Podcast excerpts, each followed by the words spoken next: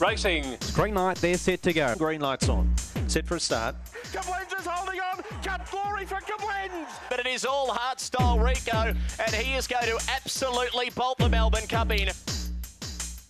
Huge news straight off the top on the Green Light on Premier Racing podcast this week that the champ Aston Rupee has been retired to stud. Well, last week it was Kablenz who called it quits. This week, Aston Rupee, and we look back on what an unbelievable career he had. And as a racing fan, how good was it to see what, what Aston Rupee could do? He was he was one in a million, maybe one in two million. Such an incredible dog. Forty two starts, twenty three wins, six hundred and five thousand dollars in prize money, and what he did at Sandown Park on multiple occasions won't be replicated for a very, very long time if it is replicated. Just a, an incredible greyhound. Huge congratulations to Ray Border coming together with Glenn Rounds to the pair. What a what a career it was, and I think as a, as a racing fan, we can sit there and say thanks for the memories. Now, he won a Group One, but this run here might have been the best of all of Aston Rupee's performances. Racing Aston Rupee speared out of box number three, straight out to lead Lakeview Walter, is up to challenge a neck away, and then Xavier Bale third. All eyes are going to be on the clock early. There followed Nikolai Bale, then Johan Bale. A break back to Spring Cobra. Well, you're sensing a sub 29 here. Aston Rupee down the back, two and a half Lakeview Walter, then Xavier Bale. The rest headed by Johan Bale, but Aston Rupee clicks up the gear. He's chasing the track record now. Aston Rupee surges home 28 77. Wowee. What an incredible greyhound, Aston Rupee. Dual Group 1 winner, the Temlee, the top gun, the two invites at the Meadows, two of the hardest races to win. He was there in all of the big events and Look, he may well have been a bit unlucky drawing awkwardly in a Melbourne Cup, awkwardly in a Phoenix, but we remember an incredible career and with his breeding, Casey and all, and Aston Miley. I'm fairly confident I'd be putting money on the fact he is going to become a boom size. So, congratulations to all. Aston Rupee now retired to stud. Run of the week. Well, speaking of Group 1 winners and stars of the track, it was Equalizer's turn to return to the winners list. Second up from a long spell, a, a, a career ending injury potentially, but not for Equaliser. He's back and he's back with a bang. Set for a start. Bad to go. Favourite and two. Equaliser set. Racing. Equaliser jumped pretty well to the inside, away fast. There's Yvonne Bale going up quickly. Daft Sack from the outside. Got across the lead around the first turn. Equaliser up to fourth. Go down the back straight. And the leader here was Daft Sack about two out in front. Over Gypsy Yankee. Three lengths away. Then came Equaliser starting run. One on the outside and making ground quickly. Diving back to the inside. Followed further back by Yoso Bale. Long gap Orlando. And Yvonne Bale coming to the turn though. Daft Sack the leader. Coming out after there came Equaliser on the outside. It uh, moved up quickly now. The favourite hit the front. And it's Equaliser first. Dafsack second, third would be Gypsy Yankee. Scary, scary performance. Equaliser in trouble early, ducked and weaved his way through the field, and that is exactly what Equaliser can do. He still reeled off a, a 29.94. Absolute champ he is Equaliser, and great to see him back in the winners list. Inside info. Well, a man who I guess you could say last time he was on the Green Light on Premier Racing podcast was struggling to win a Tier 3. He's come on the show and now he's just dominating. Ned McDonald, how are you, mate? Good, mate. Thanks for having me. Hey, uh, am I the good luck charm or what? You came on the show a couple of weeks ago. You were just plodding along, and I reckon since then you have been dead set airborne. Balburners flying. Black sail looks like he could be anything, and even people get ready's going well. You're up and about. Yeah, no, it must be the good luck charm. Coming on the show last time, they've all turned around and um, started doing their, their best work. Hey, a bit of a bit of a joke going around between you, Matty Lanigan, Scott Brand. I think we spoke about this on the podcast a couple of weeks ago about drawing the red, and I went through Matty Lanigan's last say twenty starts, and the amount of reds there, the colour just takes over the the charts. It's it's extraordinary, and then my good friend Ned McDonald. I look at your stats uh, this weekend, mate. How do you feel about this? Two runners in town at the Meadows, Premier Racing at the Meadows, and you've drawn the red in, in both. Can you tell me about that? Yeah, learned from the learned from the best in, in Matty Lanigan. So, um, but no, it's, it's, it's very good. You know, you, it's, it's hard to win a city race as is, and to get a couple of box ones, it, it makes it a little bit easier. But at the end of the day, mate, they've got to still be able to perform and, and get the job done. But it definitely helps. It's exactly right. But you look through Balburna, and a red box was overdue. His last five starts, he's had seven, two, three, six, and six. So he's done it the hard way. We'll start with him. Last start at Sandown, 41-67, smashing the field. He, he's one that's just slowly taking those steps, isn't he, to becoming a, a really genuine front-running group class stayer by the looks of it. Yeah, yeah. So we we um we started him off over the 500. I got him off a, a good fellow, a good mate of mine, Jerry O'Keefe, that unfortunately had a few health problems, but um he's come good now, which is good. But he offered me the dog, and I started him off in a, a Cranbourne to Sandown um, heat and final over the 520, where he ran second in the, the heat at Crunny and then won the won the final at Sandown over 500. And then I thought to thought to myself, you know, I think I'm going to step this dog up. I gave him probably, I think, maybe four or five 600s. I think it was four. He didn't win one, but he ran second in a 600. Got beaten a couple of dogs. He ran 34-13, hit the line like a bull. And then we we sort of thought, um, we'll go out to out the country. We'll go 660, 650 sale, 680 Warragul, Try and get his confidence up before I step him up. And then what he did the other day was, yeah, it was exceptional. Must have been pleasing though. Were you expecting him to go that quick first go over the 715? Because they, let's face it, they don't go that quick normally first go, do they? Nah, like he was, he, he's he's been screaming for you know a bit further. Like he's run at uh, Sale and Warragul, he hit the line like he was he was going to run the 700, not a problem. But like you said, the, you don't not many dogs straight off the bat first 700 run, you know, 41.67. So it was it was pretty pretty pleasing to see. He's drawn beautifully tomorrow night, isn't he? Mix four and five, race six goes at 8.14 p.m. You've got Golden Quest in box number two, who is a an absolute machine for the first couple of hundred metres. Uh, even led up at the Meadows last week over 600. Was was ran down on the corner and then kicked back to uh, to beat Hilltop Jack. But that went 8.94 early. I personally don't see Golden Quest staying out the 700. So if Balburner can position up leaders back in harness racing terms, just sit leaders back, wait for the sprint lane, whether it be in, whether it be out. I think you're going to be mighty hard to beat if he can follow up that Sandown form. Yeah, the the Golden Quest is when I mapped out the race today. I was sitting down on the computer mapping them out, and I thought I thought that it'll, lead for fun. You know, it'll get out. But if I can just, he's mad for the rails, Balburner. So if he can just um, lob on the rail, you know, a couple of lengths off, try and try and navigate way through, like you said, like the, like the harness, just just sit out. And then once once he hits the home straight, you know, put in the big ones and, and should be able to go past. Fingers crossed. There's not a dashing amount of speed in the race, either taking out Golden Quest. So I think he's look. I'm going to make him my best bet of the night, Nettie. Is is that a good move? Do you think? Uh, don't put the moz on me, but yeah, I think uh, he, he, he's going really well, and I, I think um, having the red box will definitely help him. Well, mate, I'm, i think I'm going to do that anyway, so good luck with him. But uh, he goes around race six, number one, and keep the red rug warm. Race seven, number one, people get ready. Flew around Traralgon four starts ago, and then that last run at the Meadows in a 600 in this heat, I thought it was pleasing because what he did, Ned, he showed blistering early speed, 886 to the mark. If he does that, yes, he probably leads again. Yes, he might give Curator the, the similar type of run to what he got last week, but he, has got to be a chance off the red if he jumps like that. Yeah, I, I was I was pleased to see him jump like he did last week because I, I, I mean, going going back to the start of Del's career, he was a 5 dog at Sandown. He he got ruined with injuries and made it harder for him. But that 886 early, that's that's that's good. And we had it the 10 day turnaround, which was good, and he had an injury, which we found, which is why I think he ran off real bad on that first corner. So we we picked that up, and fingers crossed we can get out, get on the bunny, get a bit of clear running through that first corner, and it'll be much better for the run, I think, over the 600. So you reckon he's got upside from that run last week?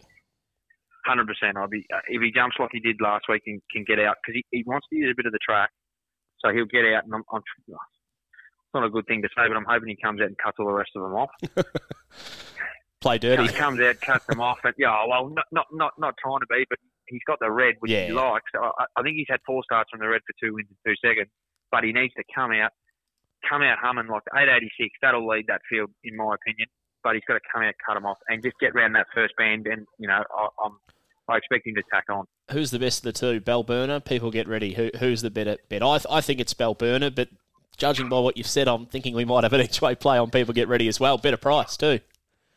I, I think I think Balburner's definitely because he's got the red. He, he's the best out of the two. But that that blue dog, mate, I've had a high opinion mm. for him for a very long time. He, he he can when he wants to, he can seriously run some some serious time. I know he's I know he's got a little bit. He's just over three now, but yeah, he he he can run and having the red like Curator's a, a very very good young pup, and there's a couple. Loxton Bale's got plenty of pace in the race too. But I just think if he can hold that spot and get it, get through that first corner, I think he'll yeah he'll he'll pin the ears back. I hope. Mate, you've got a, a boom kennel. Let's face it, a couple of really nice ones coming through. Have a listen to the audio of last night. I, I reckon this one might even end up run of the week next week. Have a listen to this.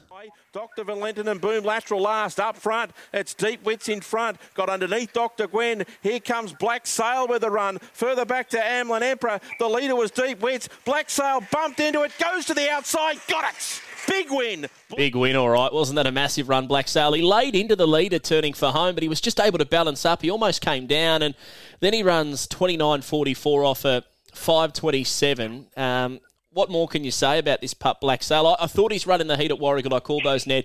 It was absolutely monstrous, and then he backed it up at Sandown Park. I think I spoke to you that night, and you said if he draws inside, he's a chance. And, mate, not only that, we were on him on the Green Light on Premier Racing podcast. So from the, the family, we say thank you, and, and what an excitement he looks to be.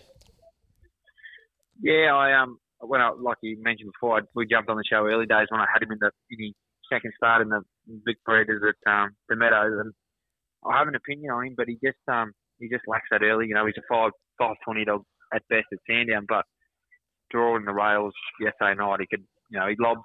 He's, he's very smart. He actually he doesn't seem to find trouble. He seems to be able to navigate his way through the field, but he he has a he has a serious motor, and fingers crossed I can get him up over the 600 and maybe even further. You'd have to say he and Balberna, right at the same point of their career, you'd, you'd probably say that Black Sail's got more potential to be a superstar stayer than Balberna does, wouldn't you, at, at the same point in time?